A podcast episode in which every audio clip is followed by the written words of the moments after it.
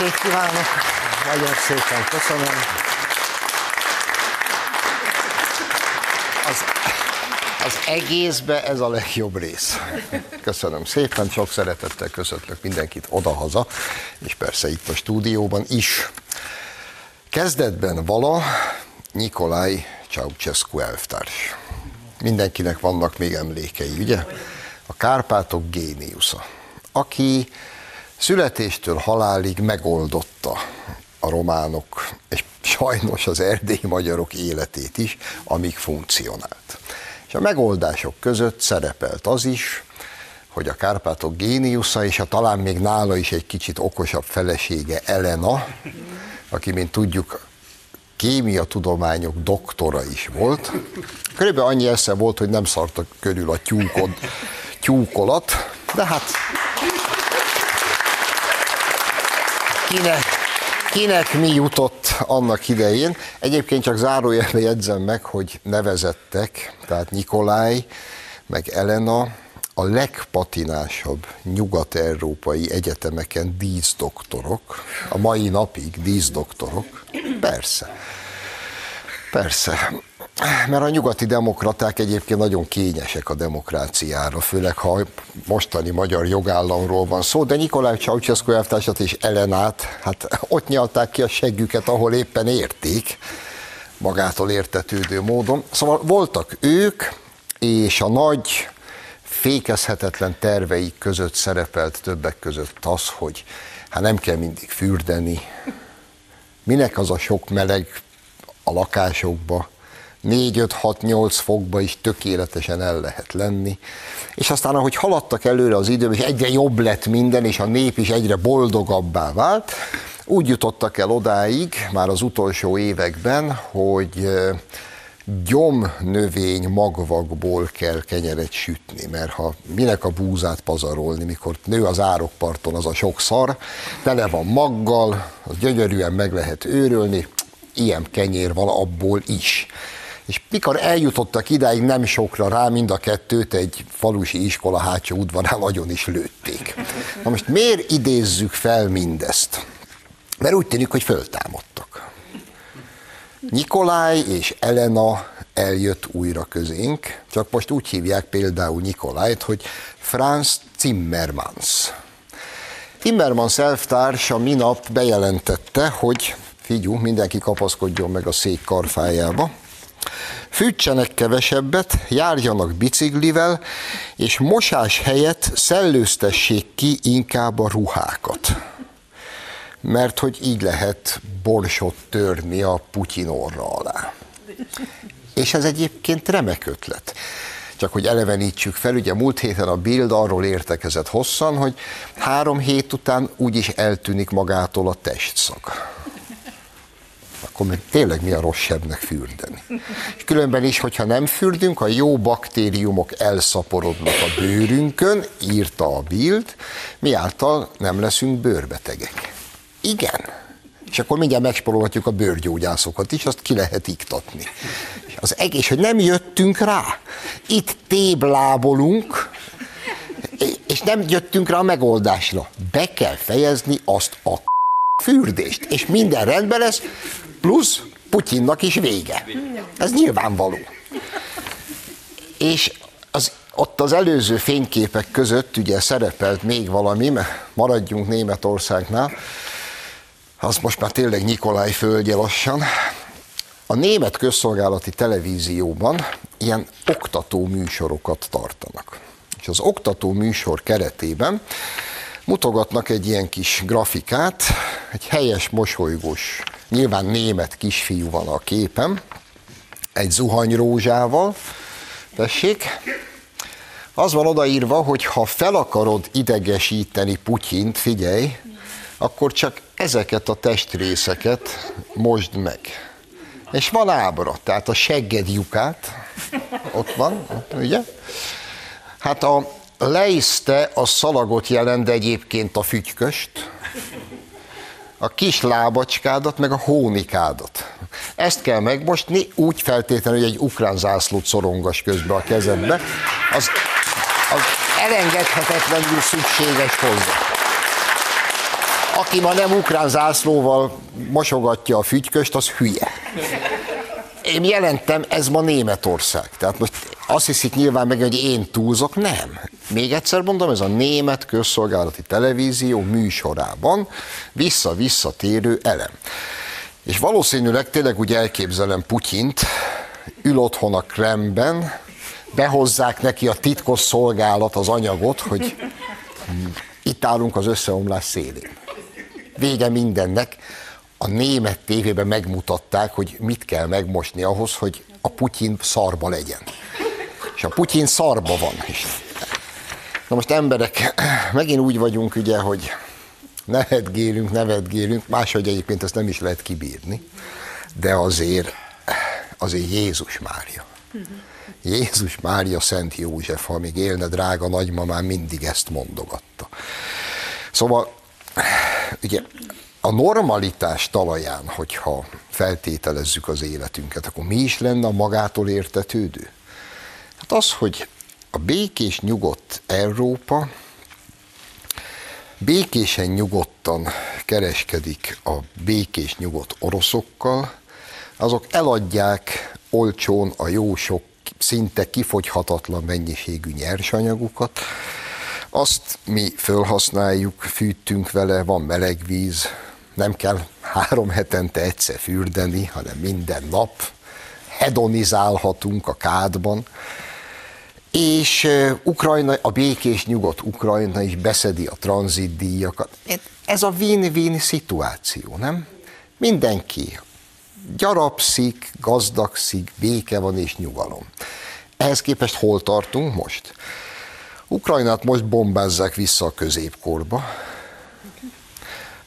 Európai Unió szankciókat vezet be Oroszország ellen, ami az oroszoknak nyilván fájdalmas, de korán sem annyira, mint azt az Európai Unió szeretné. Viszont a bevezetett szankciók okán az Európai Unió lassan letérdel, és ott tart, hogy ne fürdjél le. És áll a egyszeri polgár, és nem hiszi el, hogy ez vele történik. Pedig emberek, ez velünk történik. Most. 2022 tavaszán. Ez a mi életünk. És, és nincs is.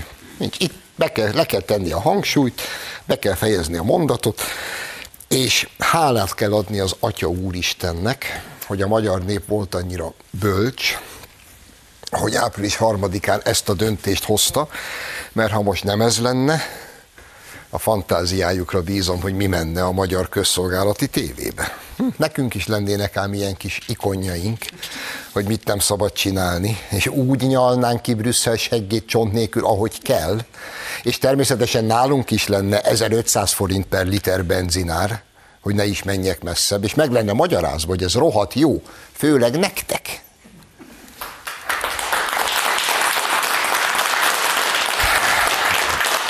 Amúgy pedig, hogy maradjunk a vidám neve, a világ nevetségesebb oldalán, ugye múlt héten, ha jól emlékszem, bemutattam önöknek, hogy Joe Biden összefutott a láthatatlan emberrel, akkor azt gondoltuk, hogy ez egy egyszeri és megismételhetetlen pillanat. Nem.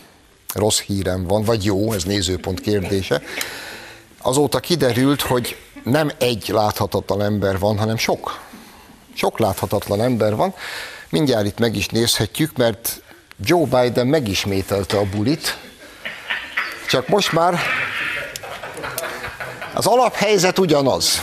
Elmondja a kis beszédjét, ugyanott, menni már nem nagyon tud, de ez nem olyan nagy probléma. Mindjárt megismétek, érdemes megnézni még egyszer, csak varázslatos, varázslatos. Tehát beszéd megvolt, hát most hátat fordít, múlt héten még, amikor egy láthat, figyelj, ott az első, a második és a harmadik. És utána kiinteget. Na, ő ma az Egyesült Államok elnöke. Lehet egyébként, még nem tudok szabadulni a gondolattól, valószínű az Egyesült Államoknak van egy egész láthatatlan ember hadserege. Akkor viszont nagy bajban van a világ. Amúgy csak, hogy az elejére visszatérjek egy fél mondat erejéig, az az egész córesz, ami a nyakunkba szakadt, itt most az orosz-ukrán háború kapcsán, én egyre biztosabb vagyok abban, hogy Boros Imre bátyánknak van igaza, aki azt mondja, hogy ez valójában az orosz-ukrán háború egy proxy háború, egy álháború, amit valójában nem az ukránok vívnak az oroszokkal, dehogy is. Amerika vívja az oroszokkal, csak Ukrajnát használja felvonulási terepként. És mindazon következmény, amiről most itt az elején beszéltük, kiröhög rajta, és kiár jól, egyedül ebben az egész rohadt világban, a láthatatlan emberék. Csak Amerikának jó ez az egész buli. És ez mindaddig így lesz, ameddig mi Európában vagyunk olyan kretének, hogy ezt hagyjuk. De hogy elnézem a jelenlegi európai politikusokat, ezek az idők végezetéig ilyen kretének maradnak. És hogy á, hát az egy dolog, hogy Biden bácsi a levegővel fog kezet. Emberek, ugorjunk át a szomszédba, a csehekhez. Azért a csehek az egy viszonylag normális nemzetnek tűnt itt az elmúlt időszakban is. Én amúgy mindig imádtam őket. Hát Bohumil Hrabál népét, meg, meg azt a helyet, ahol azt a sört mérik, hát azt, azt csak imádni lehet, nem? Meg a különböző csehek mikor zavartak azok vizet? Hát jöttek, mentek, itták a sörüket, Beherovkával, volt ember kiment Prágába, imádta, kész, ennyi. Rohadt jó a csülök is, megsütve, sörrel. De ott is ekész vége. A cseheknél is eljött az elmebaj pillanata. Tudják, mi történt a minap? Van ott valami SPD vagy SPD, mindegy, hogy hogy kell mondani, párt. Annak van egy képviselője valami lengyel kisvárosban, úgy hívják, hogy Bronislav Kálvoda. A csávó a csajának szülinapja volt, és készített szendvicseket. Nézzétek a szendókat. Z betűk vannak rajta paprikából. Ez azért van, mert a csávó csaját Szuzannának, amit csehül Zuzannának, így hívják. Csinált Zuzanna betűs szendókat, és ezt föltette a Facebookjára. Tudják, mi lett ebből? Mindenhonnan kirúgták, és a rendőrség kopogtatott be hozzá, mert valaki följelentette, hogy ezek a Z betűk azt jelentik, ami a orosz tankokra van ráírva, ami most a háború szimbóluma, és hogy a háborút. És a nyomorult, jött a csávó, figyelj, mondom szó szerint, a rendőrség a politikus ellen indított vizsgálatot megszüntette, miután Kálvoda közölte, hogy nem, nem támogatja az ukrajnai orosz inváziót, mindössze arról van szó, hogy a barátnőjét Zuzannának hívják, és neki akart kedveskedni. A rendőrség megszüntette a vizsgálatot, oké. Okay. Viszont jött a városi tanács, és kirúgták a nem tudom, a városházán volt valami funkciója, kirúgták, mert azért a városi tanács élt a gyanúperrel, hogy ez a Szuzanna, ez csak ilyen fedősztori, ő valójában háborúpárti. És azóta azon gondolkodom, hogy szerencsétlen, szerencsétlen Kalvoda bácsi, ha nem Zuzanna nevű csaja lenne, hanem mondjuk Ubul nevű pasia. Hm? És tele lett volna U betűvel a szendó, hogy mennyivel jobban járt volna. Mert ugyan akkor hiába mondta volna akkor is, hogy ő nem Ukrajnát dicsőítendő tette ki az U betűket paprikából, hanem az Ubul nevű fiúja kedvéért, de akkor, akkor vállon veregették volna, és így csippentettek volna, hogy hát tudjuk mi honnan fújjasz, jó srác vagy, szereted az ukránokat. De most megint röhögünk, de ez itt van tőlünk egy karnyújtásnyira egy zébe, egy szendvicsre tett zébetűjér ma embereket kirúgnak a munkahelyükről. És ezt ma Európában lehet. Tényleg mindenkinek elment az esze. Mindenkinek. Én nem is tudom már, hogy hol élek. Hát hol élek? Hát én itthon élek, azért mi is meg vagyunk áldva mindenféle cukros bácsikkal. Hajnal Miki megvan? Hajnal Miki nagy kedvencem Őt azért szeretem, mert, mint tudjuk, közgazdász, Oxfordba is járt, ott valószínűleg takarított, két, két hónapig, de az életrajzában már, tehát jártam Oxfordba. Ez elég, nem? Diplomája nincs, de közgazdász. A főnöke, a Fekete Győr el is mondta, hogy nem a diploma teszi az embert, hanem hogy mit tud. Mondta is a nejem rögtön, aki orvos, három szakvizsgával, hogy náluk is tele van a műtő olyanokkal, akik soha nem végezték el az orvosit, de ügyesen műtenek nyilván. Fekete Győr elmondta a frankót, úgyhogy mindenki az utcáról bejön, és kivesz egy-egy vakbelet. Magától értetődik. Na most jött ez a hajnal nevű fehérje halmaz, és így oda böfögött a leköszönő köztársasági elnöknek, hogy ne tessék már elfoglalni azt a lakást, ami a minden leköszönő köztársasági elnöknek jár, mert hogy, mert hogy pontosan nem értem, hogy miért, mert hogy, mert valószínűleg, nem tudom, ukrán menekülteket kéne oda beköltöztetni. És állsz, és nem hiszed el. És állnak ezek a kis taknyok, és ezt így, így elmondják, és annyira határozottak, mint minden hülyesek fej. És ellentmondást nem tűrő hangon ő kinyilatkoztat, hogy egyébként kinek hova szabad költözni. Ha neked például, akkor sem mondom meg, hogy hova. És ha még egyébként tudni szeretnénk, hogy hol élünk, van egy kis filmecskénk, ezt érdemes többször megnézni, mert mint csebben a tenger, úgy van benne minden. Gyurcsány Ferenc nagy pillanatai következnek. Figyú!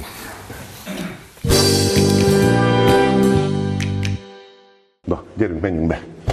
Na, gyerünk, menjünk be. Na, gyerünk, menjünk be. Ettől nem tudok szabadulni. Ezt, ha, ha rossz kedben van, ezt naponta 10-15-ször is meg tudom nézni. Ez a kis, ez a kis hegyke hős cincér, nem? Na, gyerünk be, és aztán lefejeli a liftajtót. Az egész életük ilyen 12 éve. Pont ilyen, és főleg Feri. Feri mindig a leghegykébb, a leghatározotta, ő tudja a frankót. A minap mikor kiáltott az övéi elő a választás után, és elmondta a nagy beszédjét, hát az volt a, a kedvencem. Legyetek, mint gyurcsányok. Legyetek, mint gyurcsányok.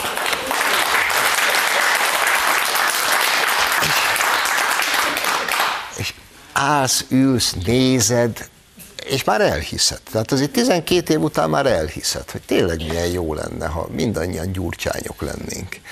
És jönnénk, mennénk a világba, már reggel tízkor belennénk rúgva, bár ez Márki Zaj Péter szerint a vidékieket jellemzi, de hát Feri hozza ezt. Látták a választás napján, mikor kijött a Klárikával a szavazó fülkébe, és ott oda tették a mikrofon? Klárika beszélt arról, hogy megnyerjük a választást, megnyertük, estére már mi jövünk. Hátul Feri állt, és így csinált.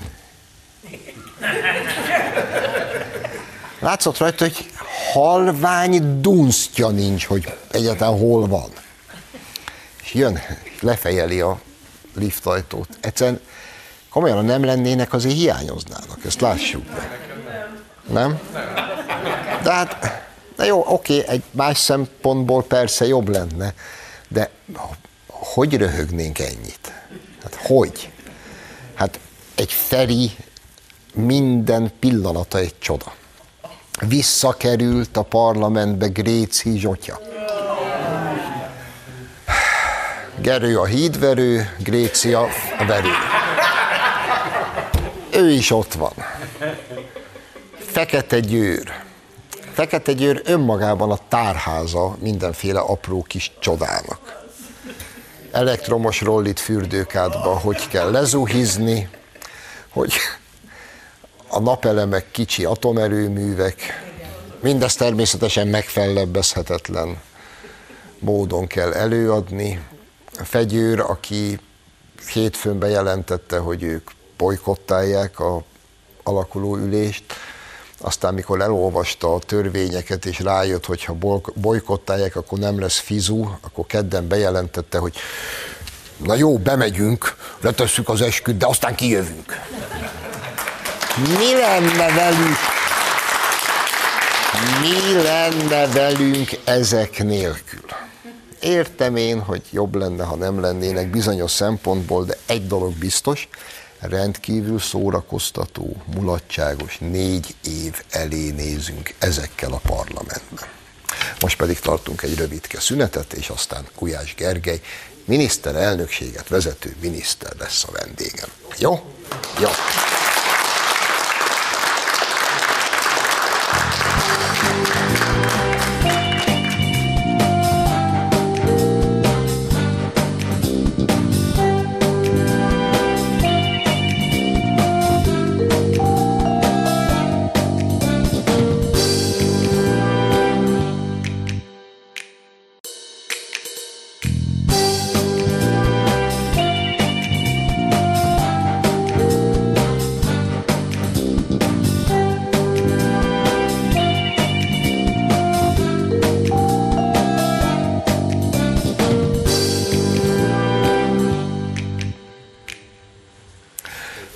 Adást, vendégem tehát a stúdióban Gulyás Gergely, miniszterelnökséget vezető miniszter. Szerbusz!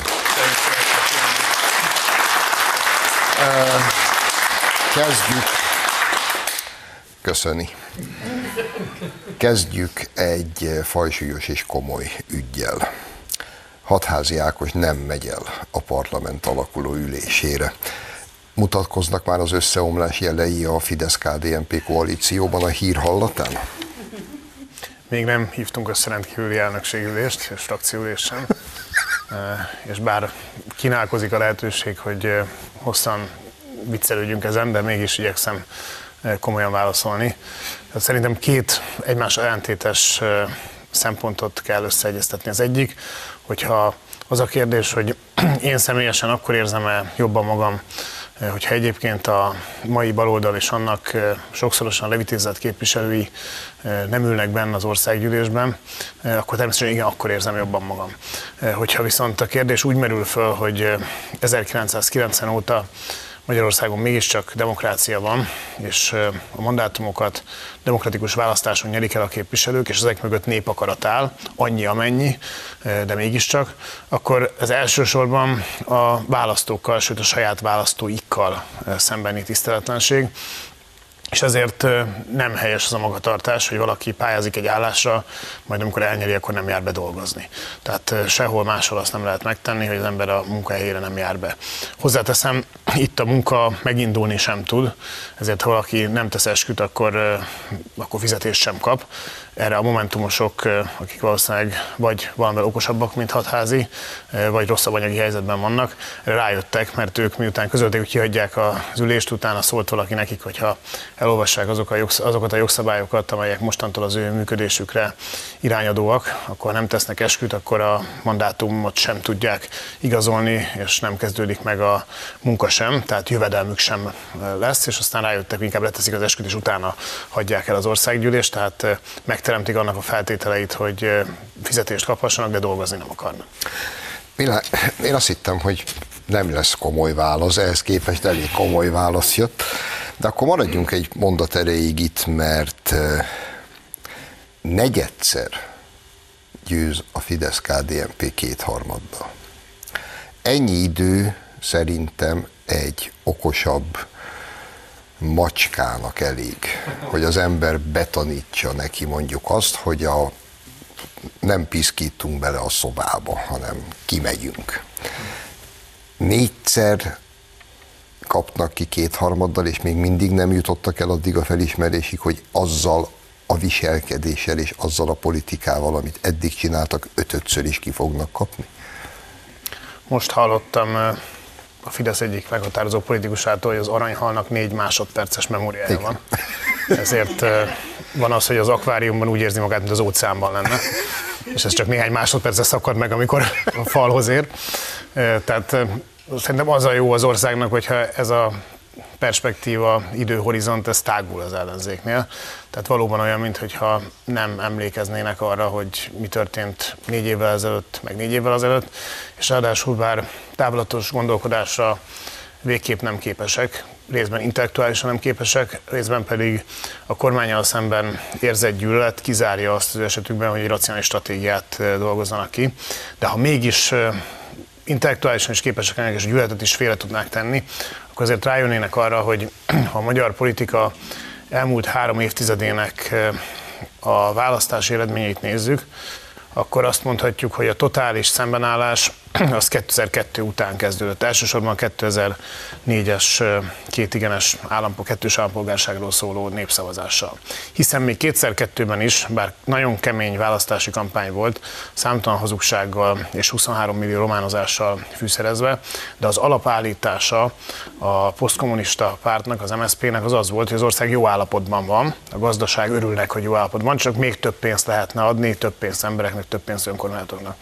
Tehát ketté lehet osztani ezt az időszakot. Az első 15 évben volt valamiféle valósághoz való viszonya valamennyi pártnak, baloldalon és jobb oldalon, és utána pedig a nyílt vagy kevésbé nyílt szellemi polgárháború időszaka kiteljesedett. Ehhez képest azért azt látjuk, hogy az első 2004-ig tartott választásokon mindig kormányváltás volt, az azóta tartott öt választásból, beleértve egyébként a 2006-ost is, pedig egyetlen egyszer volt kormányváltás. Tehát azt a következtetést az ellenzéknek akár le is lehetne vonni, a mi szempontunk jobb, hogyha nem képes erre, hogy a teljes szembenállás, a teljes tagadás, a minimális tisztelet hiánya közjogi tisztviselőkkel szemben azért még nem segíti az ő esélyeket, nem rontja. Tehát azért mondom ezt csak biztatásként azoknak, akik egyébként nehezen viselik azt a stílust és hangnemet, amit az ellenzék nála idősebb, akár több évtizedek óta magas közjogi tisztségeket betöltő személyekkel szemben is megenged magának, hogy ez az újabb és újabb győzelem kulcsa, tehát ezzel tekintsenek, vagy ezzel próbálják meg azokat a nehéz pillanatokat elviselni, amelyeket egy, egy parlamenti vitában az a becsületsértés tömeg, amit az ellenzék politikának gondol, elhangzik, és amit kénytelenek vagyunk elviselni. Jó, akkor viszont most tényleg legyünk komolyak. Elindult Magyarországgal szemben a jogállamisági eljárás, és mindjárt ide keverném a másik témát is. A lengyelekkel szemben viszont érdekes módon nem. Úgy tűnik, hogy Lengyelországban hétfőről kedre kitört a jogállam csak nálunk nincs jogállam, hanem diktatúra. Na, akkor itt milyen összefüggésekre bukkanhatunk a háttérben? Hát önmagában, hogyha a bizottság arra jutott volna, hogy egy olyan időszakban, amikor az Európai Unió egysége számukra is rendkívül fontos, Ilyen eljárást nem indít meg, bár korábban nyilvánvalóan ezt a lengyelekkel szemben ugyanúgy vagy még inkább szándékozott, mint velünk szemben. Ez egy bölcs döntés lett volna. Az, hogy ezt Magyarország esetében megteszik, Lengyelország esetében pedig nem teszik meg, az csak még inkább alátámasztja, hogy ennek az eljárásnak joghoz, jogállamhoz, szerződésekhez semmi köze nincsen. Ez egy politikai nyomásgyakorlási eszköz. Ettől még Természetesen a magyar kormány tud erre reagálni, hiszen semmi nincs ebben az eljárás megindító levélben, amiről ne tárgyaltunk volna a bizottsággal. Még azt is mondhatom, hogy ha tartalmilag nézzük azt a levelet, amit kaptunk, akkor már-már úgy tűnik, mintha ha ez, és ez nagyon jó hiszemű olvasata az ügynek, lehet, hogy túlzottan is, hogyha a bizottság olyan problémákat vetne fel, amelyeket az ezzel egyidőleg folyó helyreállítási alapról szóló megállapodás előkészítéseként már megtárgyaltunk, és többnyire meg is állapodtunk ezekben. De meglátjuk majd, mi lesz a vége. Az én feltételezésem az az, hogy a bizottság egy olyan politikai térben van, amit nem képes uralni, ezért folyamatosan alkalmazkodik. És azért is nehéz ma Európában politikai vezetőkkel megállapodni, mert nagyon kevesen vannak önmaguknak az urai. Ezért azzal tudok megállapodást kötni, aki független, és akinek utána van ereje egy megállapodást betartani. Ezeknek a bizottsági vezetőknek többnyire nincs erre módja és lehetősége, mert félnek a sajtótól, félnek az Európai Parlamenttől, és bármikor egy-két nap alatt is képesek megváltoztatni az álláspontjukat, és ez többnyire az uniós államokat vezető politikai elitre is igaz.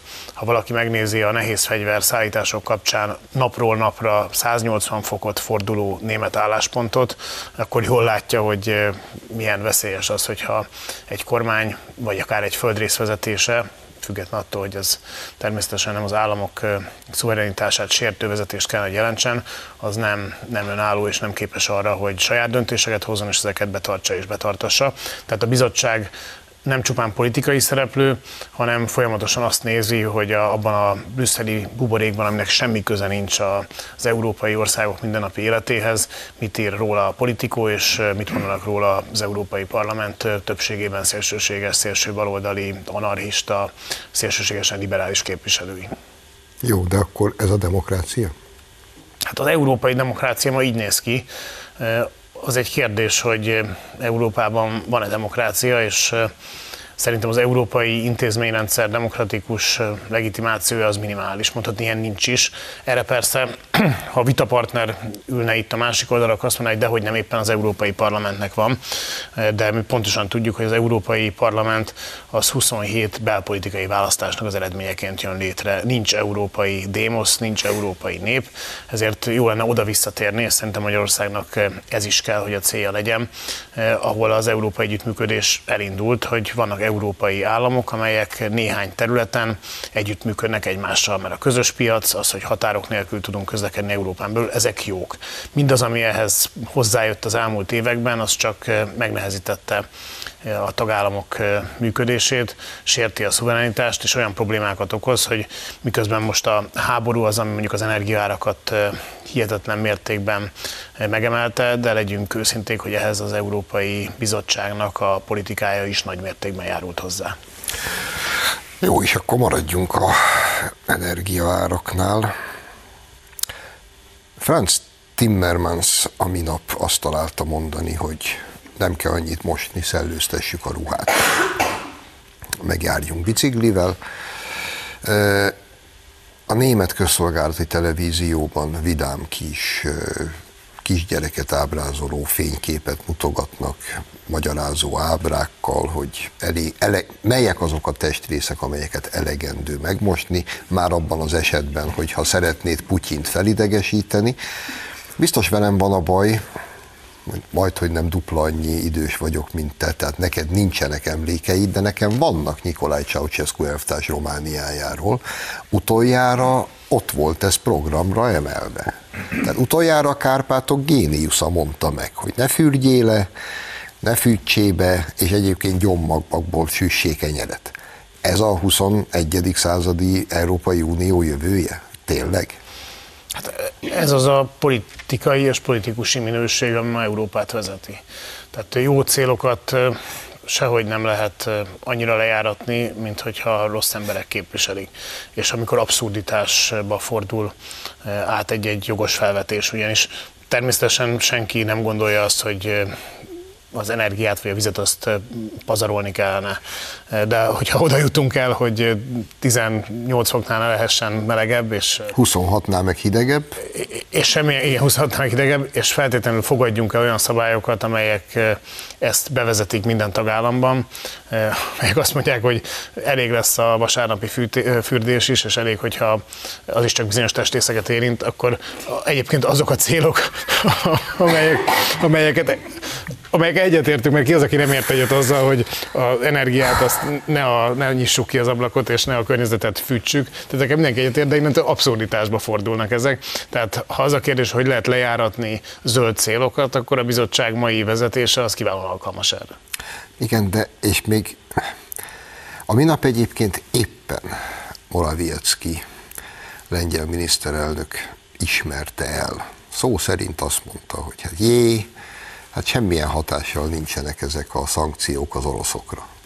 De a következő lépésig nem lehetne eljutni, hogy annál nagyobb hatással vannak magára az Európai Uniókra, Unióra, amely kiveti ezeket a szankciókat, és szép lassan letérdelünk. Akkor nem kéne ezen változtatni? Megint a macska esete, hát egy, egy, egy, egy fél év, és nem szarik a macska az asztal közepére. Ennyi. Hát az a helyzet, hogy Nekünk egyszerű válaszolni a kérdésre, mert mi kezdettől azt képviseljük, hogyha elviekben is az a helyes, hogyha bárkit szankcionálni akarunk, akkor a büntetés az ne fájjon nekünk jobban, mint annak, akit büntetni szeretnénk. Igen, ez, a felismerés, osztály. Igen. ez a felismerés Európában, vagy az európai vezetés szintjén még nem született meg.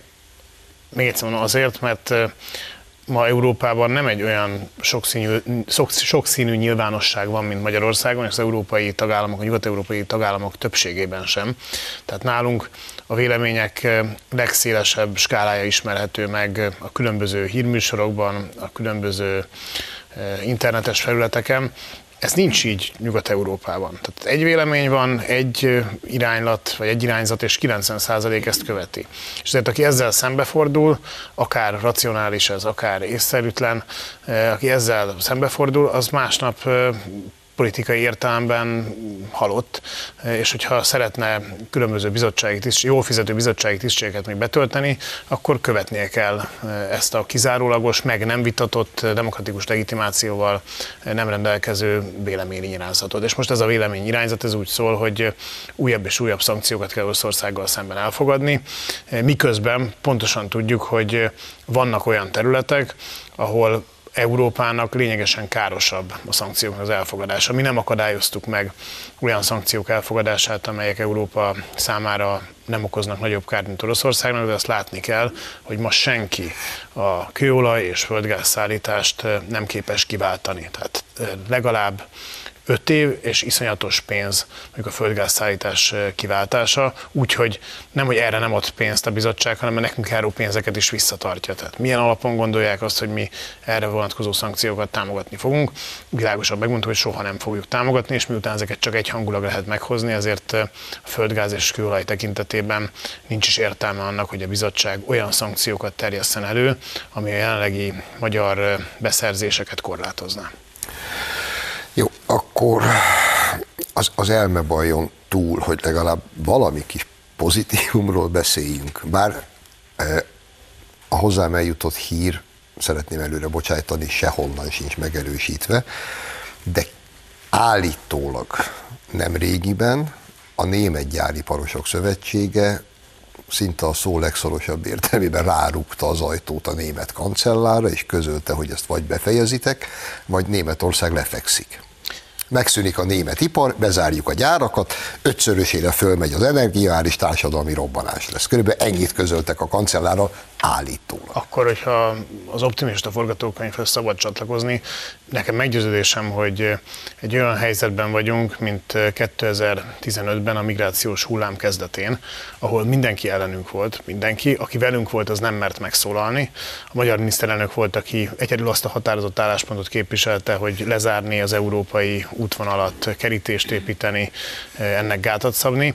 Most az történt, hogy február végén, február 24-én kitört a háború, és ennek a józan észt és racionalitás nélkülöző európai politikának a következményeit azt a következő hónaptól fogják a rezsiszámlákban az európai adófizetők és választópolgárok érzékelni, és Németországban se lesz valaki boldog, hogyha 100 eurós rezsi az 250 vagy 300 euró lesz, de ez Bulgáriában, Romániában, Szlovéniában, Szlovákiában, ebben a térségben ez kormánybuktató tényező. Hogyha itt a 40 ezer forintos rezsi a 120 vagy 150 ezer forint lesz, Magyarországon nem, mert mi ettől a fogyasztókat megvédjük iszonyatos áron, egyre nehezebb ezt megtenni, de szerintem meg tudjuk tenni, és a kormány képes erre. De máshol viszont nincsenek ilyen erős felhatalmazással rendelkező kormányok, nincsen olyan regionális multi cég, mint amilyen a MOL, ami nélkül ezt például, például benzinárstopot nem tudnánk érvényesíteni. Úgyhogy Úgyhogy azt fogjuk látni szerintem egy-két hónap múlva, hogy óriási fordulatok lesznek a belpolitikában, és a magyar álláspont az többségi lesz. Ugyanaz fog történni, mint ami a migráció esetében történt. Kicsit ki kell tartani, de ebben meg már van rutinunk. Maradjunk még egy kicsikét itt, mert már ezt megelőzően a sajtóklubban is ez téma volt, de muszáj fölvetnem. Ugye történt egy érdekes kis fordulat, hogy nem mondjam, kapott az egész történet egy vajszínű árnyalatot. Mert miközben két hónapja Brüsszel és az Unió próbálja eldönteni, hogy most akkor totális szankciókat bevezetünk az orosz gázra, meg kőolajra, meg mindenre, eközben egy szép napon Vladimir Putyin eltekerte a csapot, az nem ad több gáz se a lengyeleknek, se a bulgároknak. És ez bármikor megteheti mondjuk a németekkel is a, tehát, hogy a forgatókönyv teljesen más, hogyha mi van akkor, ha Putyin úgy dönt, hogy ő zárja el a csapokat. És mi még mindig azon fogunk vitatkozni, hogy hogy ártsunk neki. Ez az első kérdésem. A másik, amit meg nekünk húsba vágó, és már aznap, mikor ez megtörtént, felmerült, sőt maga a polgár miniszterelnök vetette föl, hogy eh, akkor majd a Bulgárián keresztül nekünk érkező gázt, majd ők akkor jó megcsapolják, és akkor nekünk nem fog jutni. Ez elképzelhető, hogy megtörténjen? Szerintem több okból sem képzelhető el, részben, mert a jogszabály szerint ez szinte értelmezhetetlen, tehát ez olyan durva károkozás, amiért az állami felelősség az fennáll és, és érvényesíthető. Másrészt meg azért vannak alternatív útvonalak is, tehát lehet próbálkozni. De akkor ne izguljunk el. Szerintem egyenlően nem kell izgulni. Úgyhogy mindenkinek csak azt tudjuk javasolni, hogy jobb, hogyha egy észszerű politikát folytat. Magyarország ma minden szankciót betart, technikailag Szijjártó Péter külügyminiszter ezt többször elmondta, euróban fizetünk a Gazprom banknak, aki ezt átváltja Ruberre. Ezt csinálja még rajtunk kívül, mint a csütörtöki Bloomberg cikkben megjelent, kilenc másik ország is. Persze ők nem mondják el, mert hiszen a jó európai magatartás nem beszélni arról, és rossz elmondani az igazságot, ezt nem mondják el, de ezt csinálják. Akik nem ezt csinálták, azokkal meg az történt, amit történt, tudomásul kell venni, hogy persze Oroszország is nagyon-nagyon rosszul jár, hogyha elveszti az európai piacokat, tehát ne gondoljuk azt, hogy ez nekik nem fájna, vagy nem lenne érzékeny veszteség, főleg a jelenlegi megemelkedett gáz és kőolaj árak mellett, de Európa pillanatnyilag nem tudja ezeket kiváltani. Tehát nem csak a magyar gazdaság térdel hanem a német is. Ha meg a német gazdaság Európában letérdel, akkor... Akkor Európa is letérdel. Úgyhogy kockázatos játék ez. Utolsó kérdésem, és még csak nem is költőinek szánom. Gergő, szerinted, ha most föltámadna Adenauer, de Gaulle, de akár Helmut Kohl, hogy ne menjünk annyira messzire. Szinte lepofozna ezeket a maiakat? Hát ez egyik lehetőség, a másik, hogy megbánnák a feltámadást. Azt mondják, hogy ezt nem kellett volna. Elképesztő. Na mindegy. Egy kínai mondás szerint, a kínaiak meg akarnak átkozni valakit, akkor azt mondják, hogy élj meg történelmi időket. Ez egy kínai átok. Úgy látszik, hogy a kínaiak megátkoztak minket. A történelmi időket élünk. Esetre izgalmas négy évünk lesz. Nagyon szépen köszönöm, hogy itt voltál. Önöknek köszönjük a megtisztelő figyelmet. Jövő héten a szokott időben várjuk Önöket, addig is minden jót. Viszontlátásra.